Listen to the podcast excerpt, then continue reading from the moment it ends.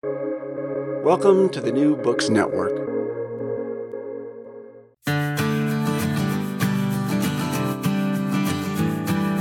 Hello and welcome to Madison's Notes, the official podcast of Princeton University's James Madison Program in American Ideals and Institutions. I'm your host, Annika Nordquist. Today, I'm excited to introduce demographer and political economist Nicholas Eberstadt. Dr. Eberstadt holds the Henry Wendt Chair in Political Economy at the American Enterprise Institute and is a senior advisor at the National Bureau of Asian Research.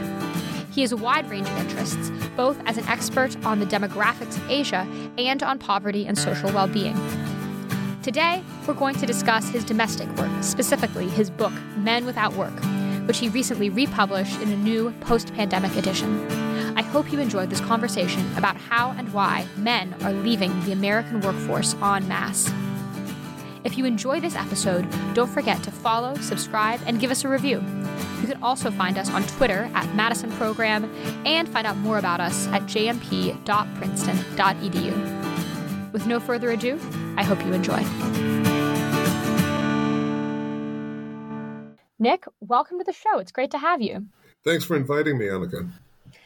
So, to start off, uh, COVID has been a turning point in so many ways and on so many issues. Uh, and the fact that you've chosen to republish this same book both before and after COVID seems to suggest that in the labor market and specifically in the issue of male unemployment, uh, this has been no exception. So, A, what led you to focus on this topic initially?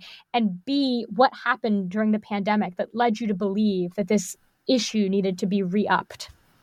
Oh, well, thank you for asking. Well, in what laughingly passes for my career, I've kind of tried to earn my living pointing out problems that are hiding in plain sight in different areas.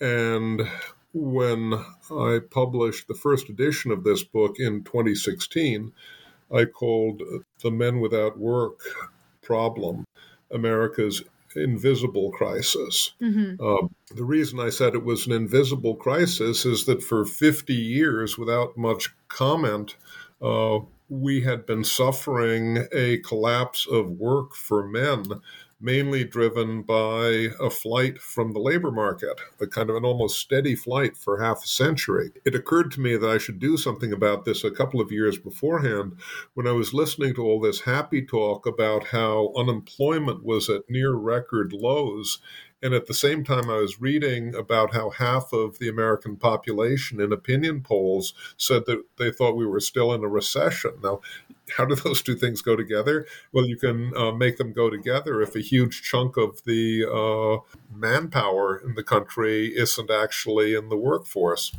So that's how that's how this thing, uh, how this uh, book or study kind of started off. I just kind of like pulled on a thread, and the more I saw, the more I became concerned about how many different sorts of ways this problem was affecting the United States. There were no there were no good consequences of this. One of the strangest things about the um, about the findings was that the flight from work, the dropout rate for men 25 to 54, this uh, so called prime uh, working age group, was almost a straight line from uh, 1965 to 2015. I mean, it's almost a straight line. Uh, I mean, it's it's the social sciences, so it's a little bit wiggly, but it's for human beings, it's almost a social science straight line. Um, six years later, I mean, we we had the pandemic, we had this catastrophe, we had the economic crisis, we've had the uh, strange re- recovery, partial recovery from it. Six years later, it's almost exactly the same straight line upwards. I could have st- I could have started in 2015 and just drawn the same straight line for another six or seven years, and that's exactly where we are. I don't have an explanation for that. I mean, th- things like that things that like that make it look like a, a geological fact rather than a social or economic fact. And I can't explain to you why that's the case right now, but needless to say, that means it has gotten worse. Of course, we had a catastrophe in which over a million Americans died. It's been traumatic and is still traumatizing. With respect to the labor market, it's not just the prime age men who have been dropping out of the workforce. In the aftermath of the COVID pandemic, we seem to have a new emerging face to the flight from work in modern America. We're about 3 million, roughly speaking, about 3 million persons short in, the, uh, in terms of labor force of where we would have expected to be on pre pandemic trends. And that's not all men. It's not all the prime age men. We now have uh, uh, a shortfall of older workers, of people 55 or 65 and older, men and women. And we seem to have something something curious may be happening with younger women, and I use younger advisedly, 25 to 54. Uh, with the prime age women, I'm not sure that I would say we've got a four alarm fire there, but I think we have a yellow light flashing because there are things that are happening there that are a little bit too close to what we've already seen with the men without work syndrome. Hmm. And I want to harp a little bit more on this question of, of the male female difference because I guess it's one of the things that sort of strikes one as particularly controversial about the book is the the idea of focusing on a problem that's specifically to men um, is kind of unusual um, to say that it's an issue that that men specifically um, are not back at work. It's kind of an unpopular thing to do. Do you think that there are kind of sociological differences in men without work versus women without work? What was your reason for kind of focusing on that particular gender dynamic? Well, the reason for it was pretty simple. Uh, I took a look at what was happening with guys, and it had been happen- there'd been this collapse of work for half a century. So it's it, it had gone from being a problem to a historical fact. And you know, historical facts have you know big entrenched historical facts have all sorts of you know causes and dynamics. We know that, but it was it was something which was seemed to me to be um, not only worth looking at but uh, essential to look at. Uh, and we we see we have seen some of the same phenomenon with women with a decline in labor force participation with uh, prime age women but it began later it began around the turn of the century and it's been much less acute than for the guys. So it does seem kind of natural they should look at the big uh, big problem there. I mean, it is true that especially in the academy, um, you know. Uh, working age men are not a, uh, if you want to call it this way, they're not a protected class. They're not a victim group usually described uh, in social policy outside of the academy. They're not the group that's usually considered to be a, uh, like a vulnerable group that uh, needs special uh, consideration for social policy. The reason for that is because more or less forever, uh, prime age men are supposed to have been providers and they're whether it's a social construct or a socio-biological reality or however you want to look at it it goes back a long time and to a lot of different places so when you see a large group of men who go from being providers to being dependents there's something kind of strange and unusual that is happening yeah, and it kind of begs a question, right? How much of an issue is it for us if the people who aren't victims or who haven't been viewed as victims suddenly aren't able to kind of be the backbone that they have been. Eh, yeah, it's kind of a sad development. And I, I just saw a stat this morning uh, from Pew that uh, there are now at this juncture more women than men for the first time uh, who have college degrees, like currently in the workforce. Well, there's, I mean, there is a genesis. I mean, there is a literature of um, that has looked at the question of whether men are dispensable in a modern or a postmodern age, and you know, and it's everything from George Gilder um, back in the 70s with Visible Man to anthropologist Lionel Tiger with the, you know the dispensable male to Christina Hoff Sommers and the war against boys. I mean, there's lots and lots of um, there's lots and lots of work that's been done on this.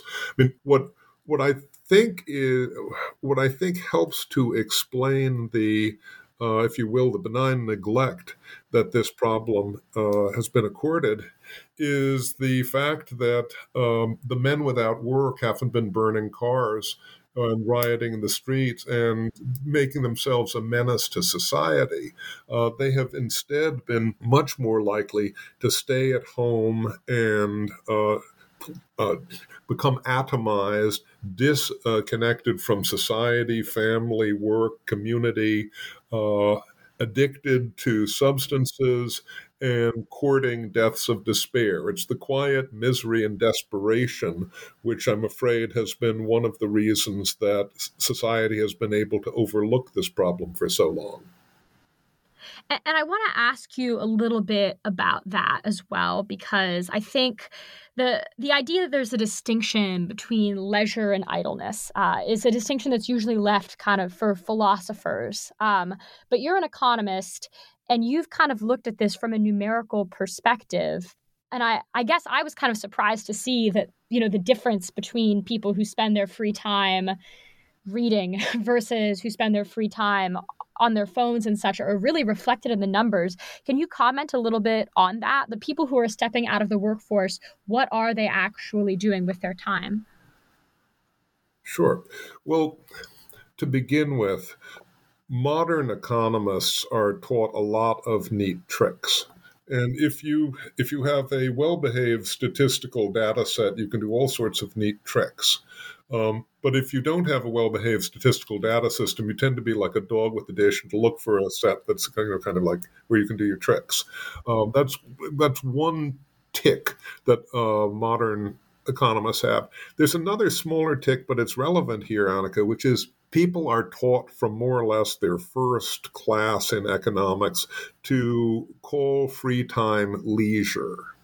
All right and this and this is just wrong, just uh, the wrong word to be using because there's there are a specific set of activities uh, or allocations of free time that conduce to leisure. I mean, leisure is something which is supposed to be restorative and uplifting, and not everything that you do with one does with one's free time is restorative and uplifting.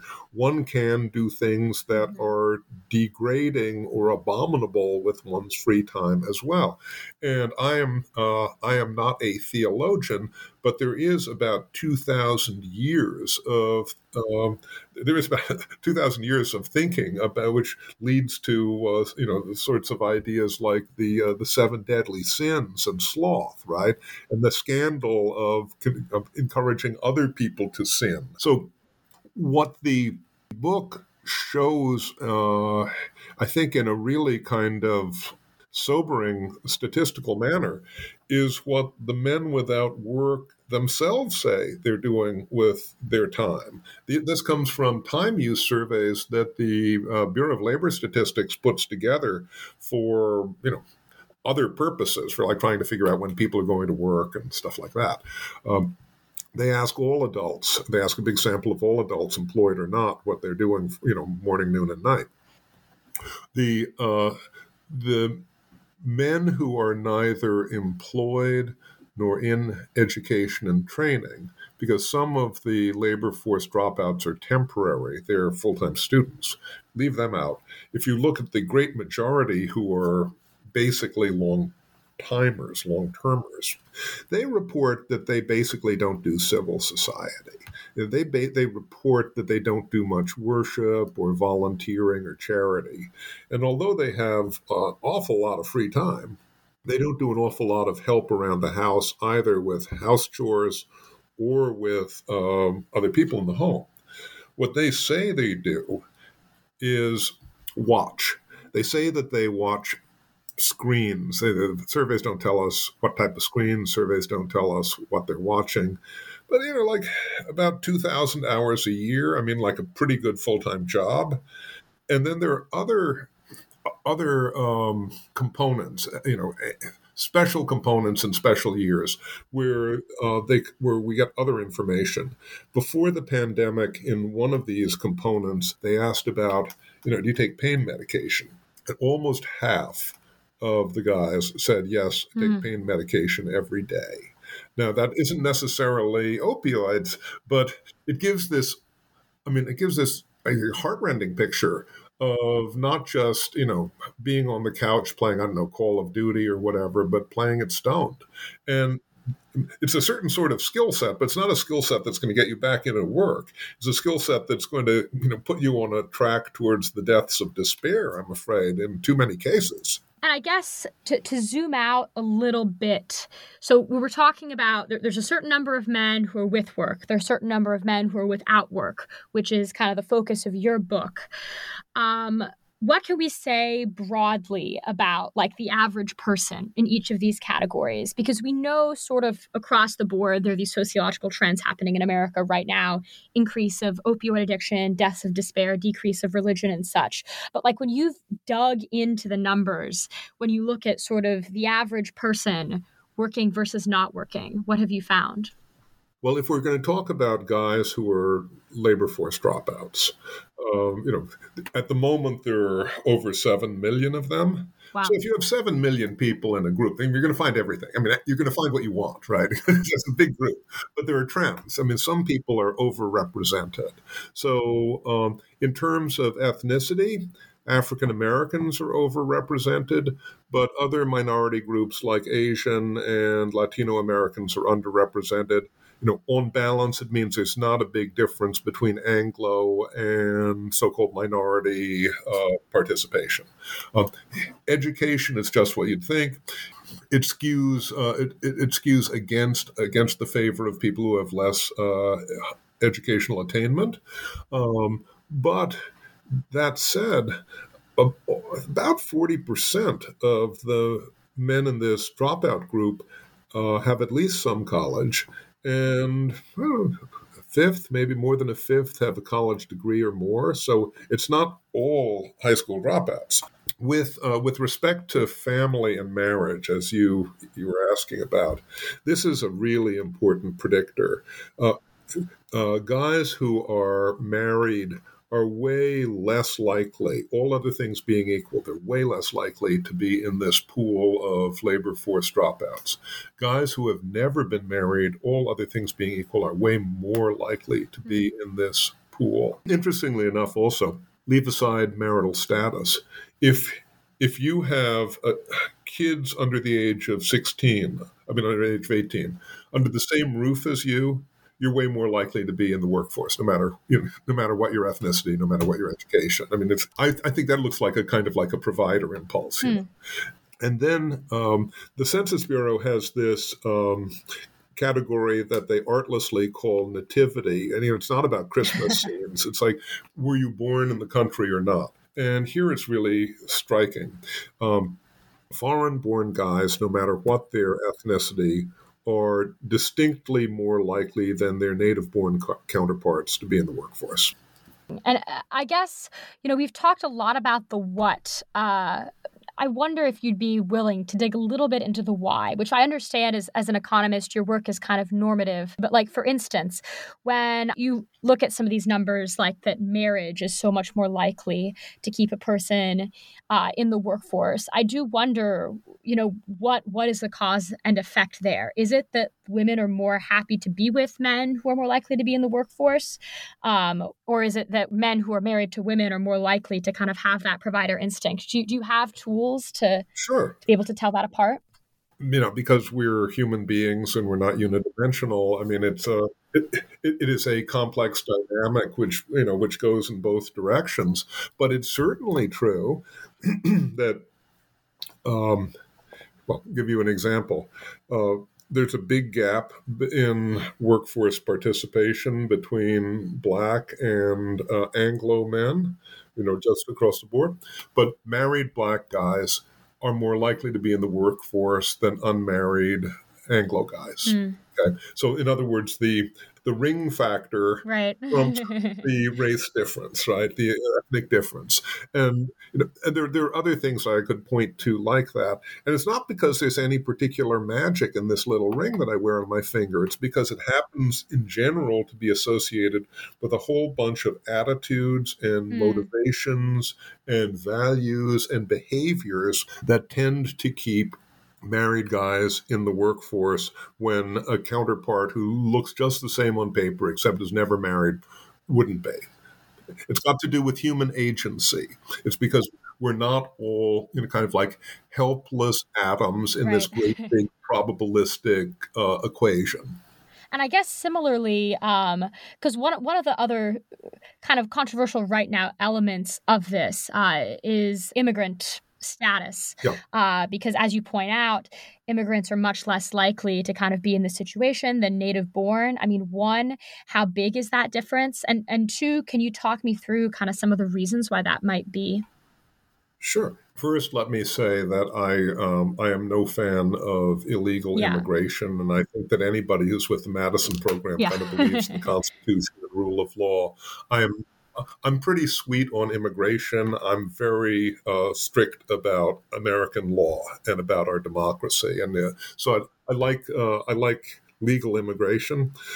But you know, I mean, and even some, nowadays, even some of the immigration to the United States is legal. Some of it, you know, but, uh, but, we can't tell who is which from the numbers that I play with. You know, we take everybody who's foreign born and everybody who's native born, and foreign born men are subject to human temptation like all other human beings. And let me tell you what I show in this book with that regard by the numbers, about the hardest working guys in America are foreign born Hispanic men. Mm-hmm. Their uh, work rates and labor force participation is as high as anything that we see in the country at this point. But do a natural experiment with respect to social welfare. Look at the state of California versus the state of Texas, and I do that in the book. You know, California is more or less as close as we get to having a European style uh, social welfare state in America. And Texas is Texas, right? so, what's it like when you look at foreign born uh, Latino men in work rates and social benefit participation? Uh, the rates of work and uh, and labor force participation are distinctly lower in California for these guys than they are in Texas. Mm-hmm. The rates of food stamp, disability, other welfare benefit participation is distinctly higher in California than in Texas. So, are people affected by you know welfare blandishments? Yeah, of course they are, to a degree. To a degree.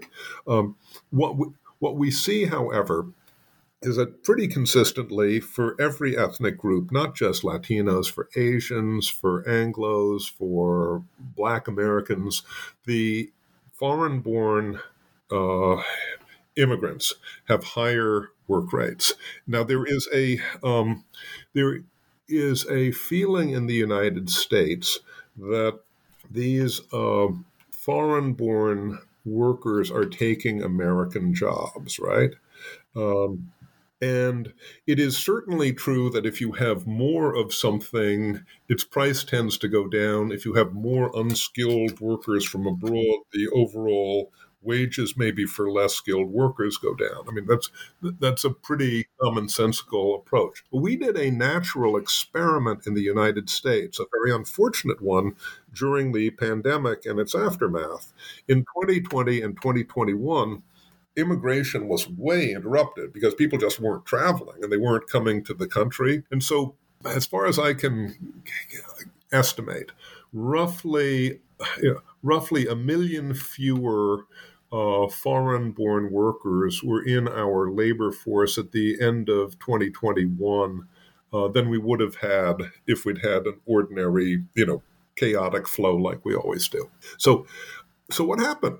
Uh, were those uh, was that short fill, uh, you know, backstopped by native Amer- by native born Americans? Uh uh Instead, we saw we saw this extraordinary peacetime labor shortage emerge, where we both had a spike in unfilled jobs and a drop off in the total number of people in the workforce. So we have you know, the uh, the flow of foreign workers in effect is interrupted. We got an increase in unfilled jobs and a drop off in uh, in the workforce in the United States. So at least in the short run, we've seen the answer to this experiment. That's really uh, so different from the way I've heard most people kind of discuss the issue. So, in other words, what you're saying is that part of the issue with the labor shortage was that we were having so many fewer immigrants during the pandemic, that that's one of the factors? Well, no, again, I, I was taught um, economics, you know, back shortly after the Stone Age. So it was a very long time ago. But but we like to think that you know some some economic principles, you know, obtained, you know, across time. One of the things that we were taught was that there is a lump of labor fallacy. In other words, don't believe the lump of labor fallacy. And the lump of labor fallacy was, you know, that the good Lord sprinkled a certain number of hours of work on every continent. And, you know, and if you take that work, then there's not going to be any more work. What happened during the pandemic looks like an incarnation of the lump of labor fallacy because the number of unfilled jobs spiked by about 4 million when the uh, shortfall of worker from trend dropped by about 4 million. Mm-hmm. They weirdly they weirdly reflect each other, which the way I was taught shouldn't necessarily be the case. Now of that 4 million shortfall, as best I can figure out, about about a million is immigration that didn't happen mm, during those years. Um, there's an additional bit which is related, of course, to COVID. Um, COVID deaths did not contribute to this shortfall as much as one might think because COVID deaths were skewed to such older age groups. Mm-hmm. You know, to, uh, the overwhelming majority of COVID deaths were people over 65, and there's a lot less, you know, uh, people working over those ages there are still a number of people who are out of the workforce because of COVID. You know, we ask, we ask people about this, but it's not maybe as many as you would think. In the latest census uh, household pulse surveys, uh, it's averaging about 700,000 people who either are sick with long term COVID and say that they can't work, or else they're home taking care of people who are, you know, sick with COVID. Mm-hmm. Now, 700,000 is a lot of people, but it's not. Uh, it, it's not most of 4 million, if you see what I mean. The overwhelming majority of the missing people look to be older former workers and people besides the men without work, maybe some hmm. of the younger women that I mentioned to you as well. Hmm. Uh, I think it's interesting to split this question up into kind of the supply side and the demand side question. And your book talks a lot about about the supply side, about whether or not men are actually interested in working. Uh, but on the demand side, um, I think there are a lot of interesting questions as well because the narrative, certainly, in terms of the way a lot of people talk about this issue, are very much in terms of the demand for jobs. So I guess one question I would have would be a lot of people blame this trend um, on a loss of manufacturing jobs. Uh, and I think I mean, I'm going to ask you to what extent this is true. It seems like a lot of what your book is saying is that it isn't true. But I guess I might throw in if there's some sense in which the narrative might be true. In other words, is it perhaps possible that because manufacturing jobs left initially, that it sort of sparked this trend? Or, like, when you look at it, what about that kind of narrative is true versus not true? Oh, I'm glad you asked that question because it's a very important question. And I think there, the, the reason that the received wisdom mm-hmm. is that most of this problem is due to economic and structural change, which is to say, to demand you know the drop in demand for less skilled work, the drop in demand for manufacturing jobs, the drop in demand for other sorts of work due to China's entry into the World Trade Organization or to globalization and outsourcing. I mean, all of that is true. It's just that it's not the whole story. And I don't think it's even most of the story for the USA. Now, part of what I look at in this book is what happens all around the world in other countries. And pretty much in all rich, uh, democratic, never communist polities. Um, there's been some drop in male workforce participation in the post what we need to explain is how come America's is the worst? How come we are like so spiky and harsh and consistently down? Because if you look internationally, you know, the two big countries that are the closest twins in the rich world are Canada and the US.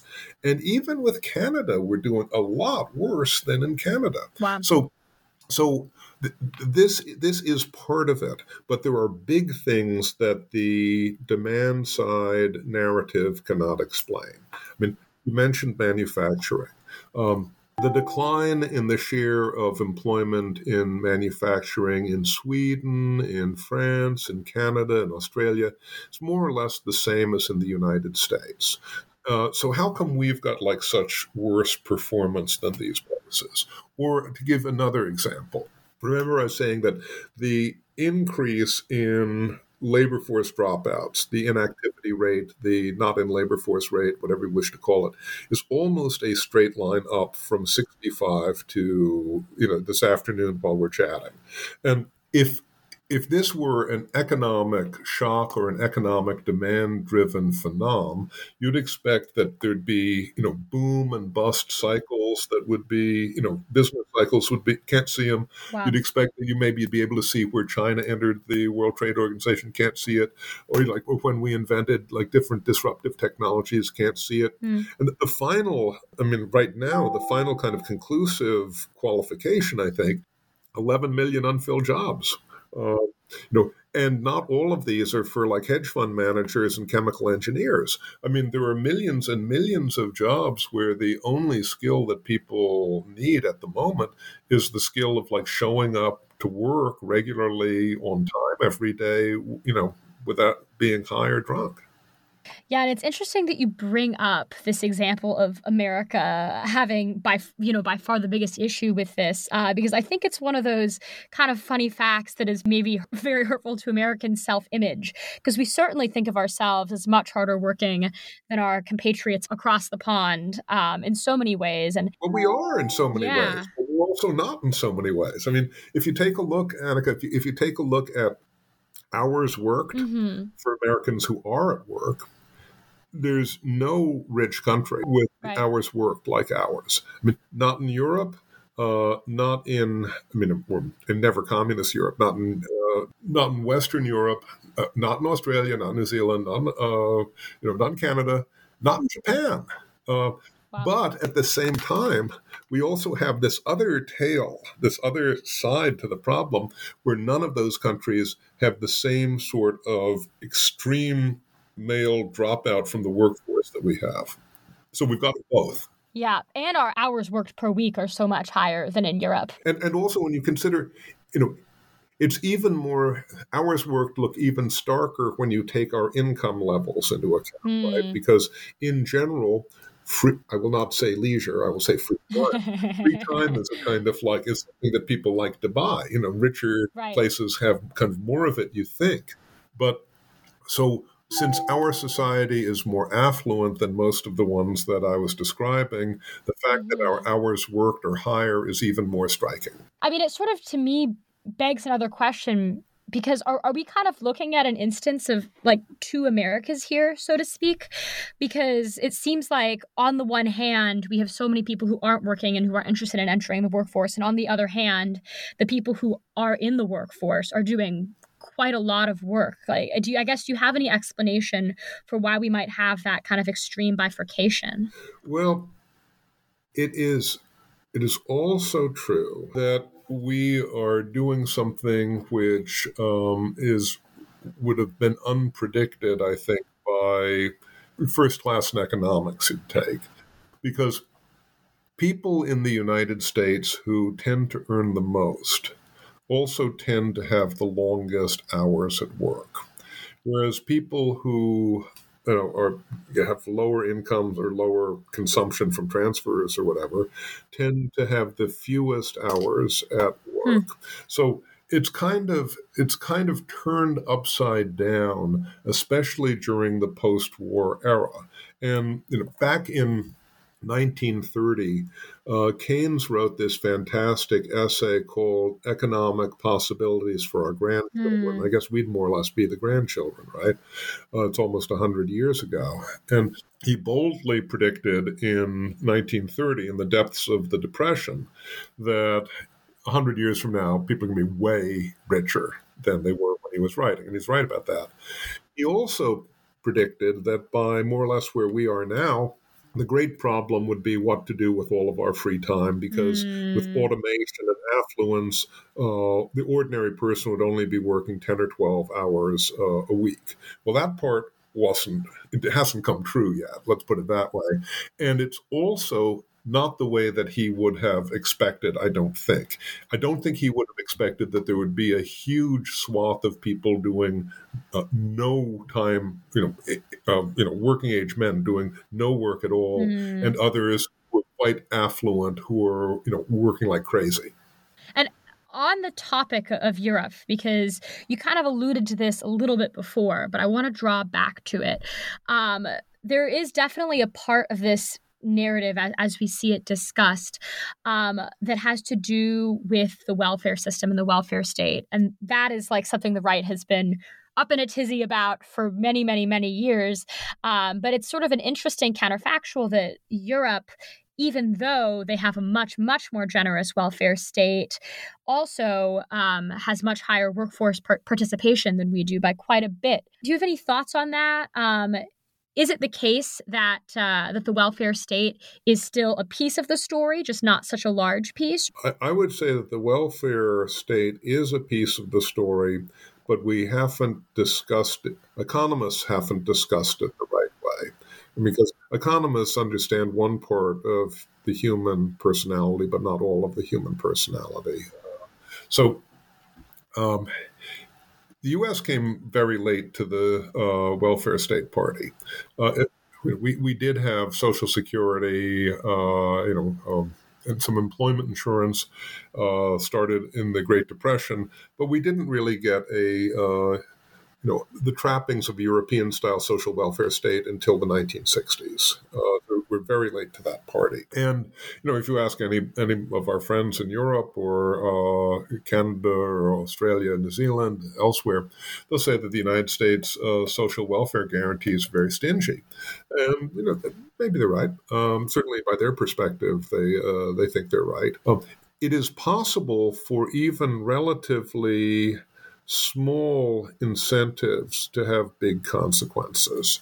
And what we have seen in the United States with the men without work problem is a shift from work to an alternative, seemingly work free existence, partly financed by the social welfare state. I mean, before the pandemic, I mean, what my book showed is that before the pandemic, over half of the guys who have dropped out of the workforce are getting at least one benefit from uh, a, one disability program. Uh, Two thirds live in homes that are getting at least one benefit. That does not allow you to live a princely life. I mean, uh, you'd be living on a standard of consumption that's much lower than if uh, if you're in the working world. Ironically, not at the bottom of the income or consumption spectrum. The people who tend to be in the lowest fifth are like single mothers. Uh, guys who are neither working nor looking for work tend to be in the fifth that's right above that. Ironically, that was the fifth that used to be called the working mm. class. Oh, this is the non working class now. And part of what has made this possible are um, social welfare benefits. I, I do not say, and I never have said, that social welfare benefits cause this because I don't think that can be proved. What is incontestable is that they finance it when, when we talk about causality, so, so social welfare benefits, and this is, I think, kind of really the heart of the issue that we've kind of been skirting around. Social welfare benefits enable, they don't necessarily cause. What can we say about what we know about the causes? Um, well, we've seen a couple of really big things happen since 65 when this uh, phenomenon took off. For the first two decades of the post war era, there was no sign of this problem really. Um, since about 65, some people would date it maybe to the pill, but say 63, say, but say since 65, um, we've seen a revolution in the family. And um, we've seen a fragmenting and a breaking down of the traditional order in the family. And as I'd mentioned already, guys without kids at home and guys who are never married are distinctly less likely to be in the workforce. Uh, back in 65, practically all the guys were married and most of them had kids at home. So that's one thing. There's the uh, social welfare benefits, which you mentioned. That was another big phenomenon. Uh, there was the uh, opening uh, once again of immigration, which had more or less come to a close with World War One although we think of ourselves as a nation of immigrants, we had very restrictive immigration procedures until the mid '60s. So we've had a, we've had the immigration uh, component, which we've discussed already. What we haven't discussed is crime and punishment. Crime mm. got out of control in the '60s, and crime trends got a lot worse in the 70s and the 80s and maybe even into part of the 90s. Um, and it was followed by a wave of punishment. And we think now about mass incarceration in the United States, which is very, very different from other countries, uh, very different from all other rich countries. What we don't talk about is the fact that for every person who's behind bars in the US, there are about 10 people in society who've got a felony in their background, uh, felony conviction. So we have, you know, we have 10 times as many ex cons in society as we have people behind bars. And that means that about one in seven adult men now has a felony conviction in his background. This is hugely different from other rich countries I think that this is part of what explains the mystery that we're in, because for reasons that I can't explain to you. I mean, it's it's maddening to me as a numbers nerd, but and but and also as a citizen. But for reasons I can't explain, the, the U.S. government, in its wisdom, seems absolutely disinterested in putting together any statistical information on the 20 plus million invisible ex-cons in our country about about their work, about their living conditions, about their health, about you know, and not even not even about their, you know, you don't have that much stuff about even, you know, kind of recidivism and stuff. They're kind of, they, they're under this cloak of invisibility, which makes it very difficult for anybody who wants positively to try to get them reintegrated into the workforce or society or families to do anything, you know, programmatic because there's no evidence for evidence based policies. And I'm really happy that, that you brought that up because it was definitely one thing that really struck me about your book um, the, the focus on criminality and how that affects these numbers. The way that people discuss it, um, I mean, it sort of makes sense. You look at it and you're, you know, you're like, okay, do I sympathize more with the criminals, you know, and and how difficult their life is, or do I sympathize more with trying to, you know, do this sort of 1980s style like crackdown? We don't want to tolerate any of this. Um, but I think that what you do is kind of take the bird's eye view of of what this actually means economically and kind of on a broader level. And I'm wondering if you can talk a little bit about that because to me it raises such a a tough question because sort of the elephant in the room when you talk about um, rate of uh, rate of felonies and rate of incarceration is that well all these people kind of did commit crimes. And so i guess when you look at it how do you deal with addressing both the fact that a lot of these people committed crimes and the fact that it's just really causing great strain on our workforce to have such a high proportion of people coming out of, of prison. It was a lot easier to write about this uh, in the first edition than is now much easier to write about this when crime rates have been going down for almost a generation than when they are going up. Talking about this when crime rates are going up is very difficult salesmanship. Uh, and it's difficult salesmanship for a person like me who tends to be very much in favor of public safety.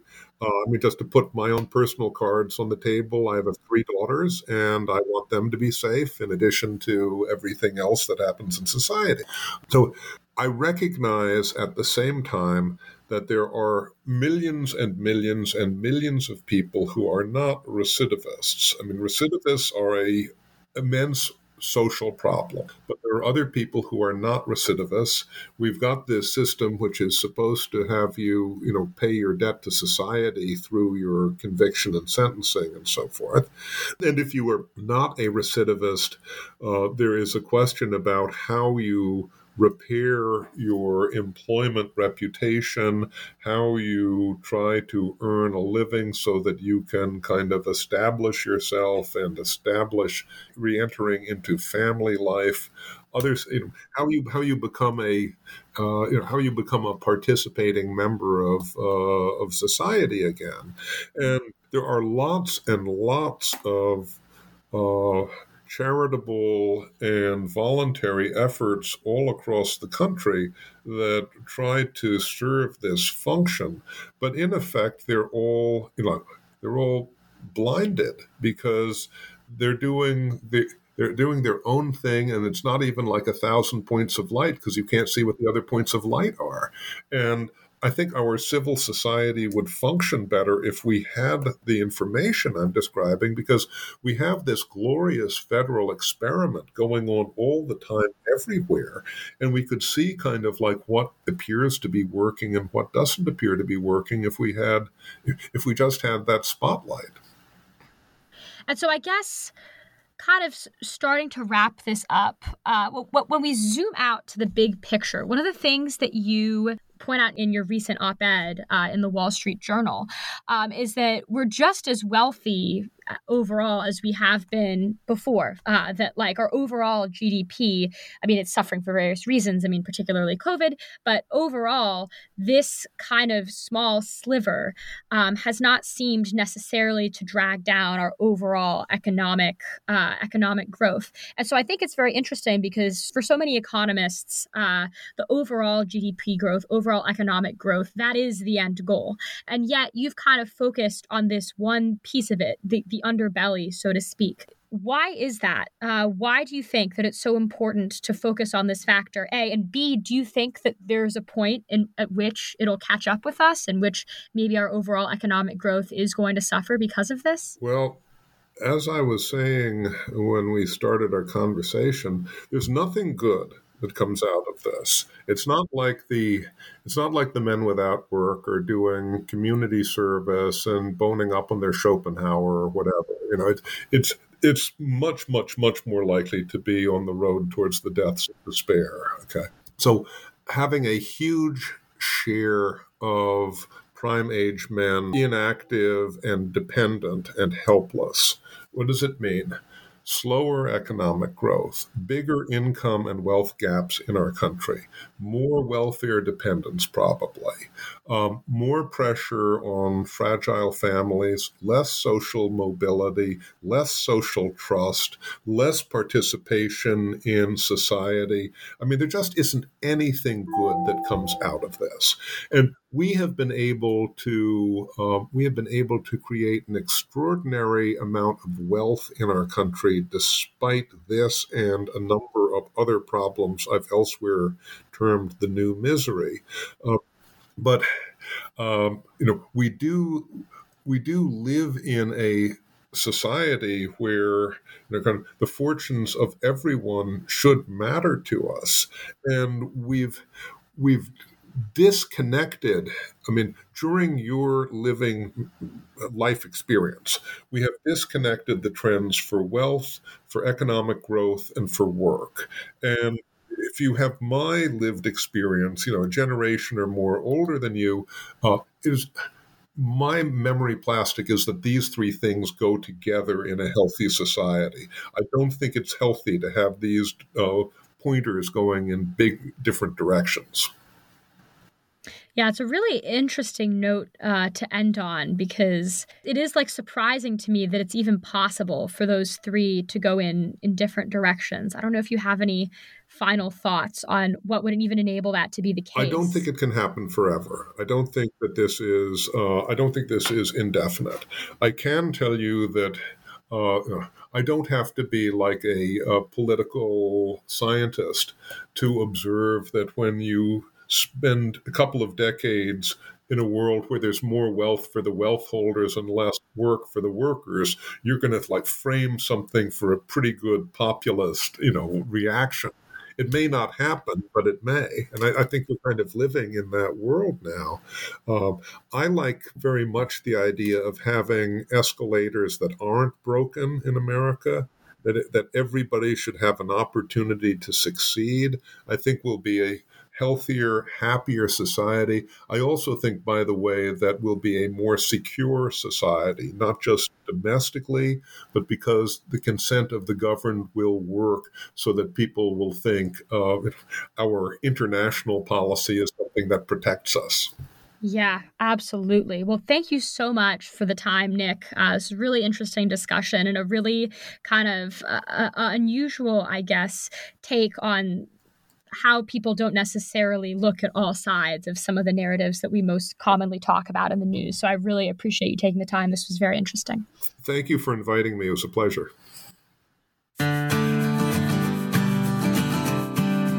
Well, there you have it, Madisonians. Nicholas Eberstadt on his book, Men Without Work. That's all for today. Again, don't forget to like, follow, and subscribe, and we'll see you next time here on Madison's Notes.